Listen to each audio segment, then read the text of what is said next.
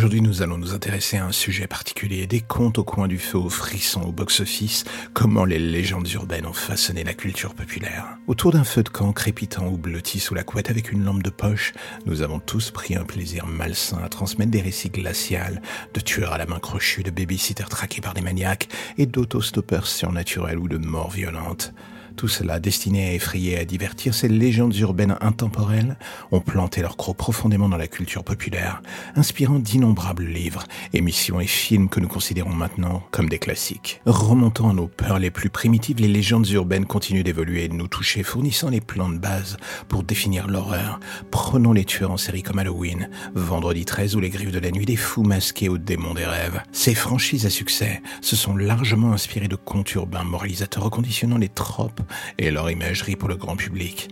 Des décennies plus tard, nous dormons encore d'un œil. L'ère d'Internet a engendré les creepypastas, légendes urbaines virales, tout cela adapté à nos feux de camp numériques. Ces histoires d'horreur hyper réalistes, partagées obsessionnellement sur les forums et les réseaux sociaux, ont explosé grâce à leur qualité immersive. Des œuvres comme Ted the Caver, où l'expérience du sommeil russe transcende la fiction bon marché.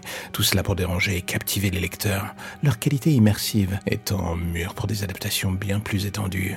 En effet, les creepypastas populaires finissent par émerger désormais régulièrement sous forme de fiction en ligne, d'ARG, de podcasts et de films found footage, insufflant un sang neuf dans le genre de la légende urbaine. Chanel Zero et Slenderman ne sont que deux exemples troublants de creepypasta adaptés pour la télévision et le cinéma, et d'autres sont destinés à ramper dans les profondeurs du web vers nos écrans bientôt. Au-delà des adaptations directes, les légendes urbaines ont servi des sources d'inspiration thématique à toute une gamme de favoris contemporains, surnaturels comme Twin Peaks, American Horror Story, Castle Rock, des séries acclamées qui subvertissent les tropes du genre, tout en rendant hommage aux traditions orales et intemporelles. Même des œuvres non honorifiques comme Fargo ou Broad City font référence aux légendes urbaines, reconnaissant ainsi leur emprise culturelle. En littérature, les histoires effrayantes enracinées dans le folklore et la rumeur ont prospéré les classiques du camp comme Scary Story to Tell in the Dark aux œuvres dérangeantes modernes comme House of Leaves. Les contes urbains transposés sur papier ont façonné des générations de jeunes lecteurs, dont beaucoup ont grandi en insufflant à leur propre fiction une touche de macabre. La montée continue de la fiction interactive et des found footage permet en outre au public de s'immerger dans la terreur des légendes urbaines. Nous ne nous contentons pas de lire les contes, mais participons activement à leur reprise sous format multimédia, des jeux de réalité augmentée, aux médias sociaux, ces légendes s'adaptent à chaque évolution technologique, en phase avec ce qui nous effraie le plus. Alors, rassemblez-vous à nouveau autour du feu, mais prenez garde cette fois-ci.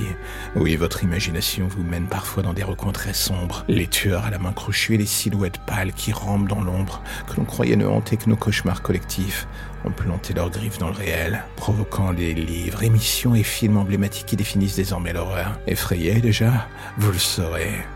Mais nos peurs les plus primitives, les légendes urbaines sont là pour hanter éternellement la culture populaire. Alors encore une fois, et comme d'habitude, j'ai envie de vous dire dormez bien mes chers agneaux.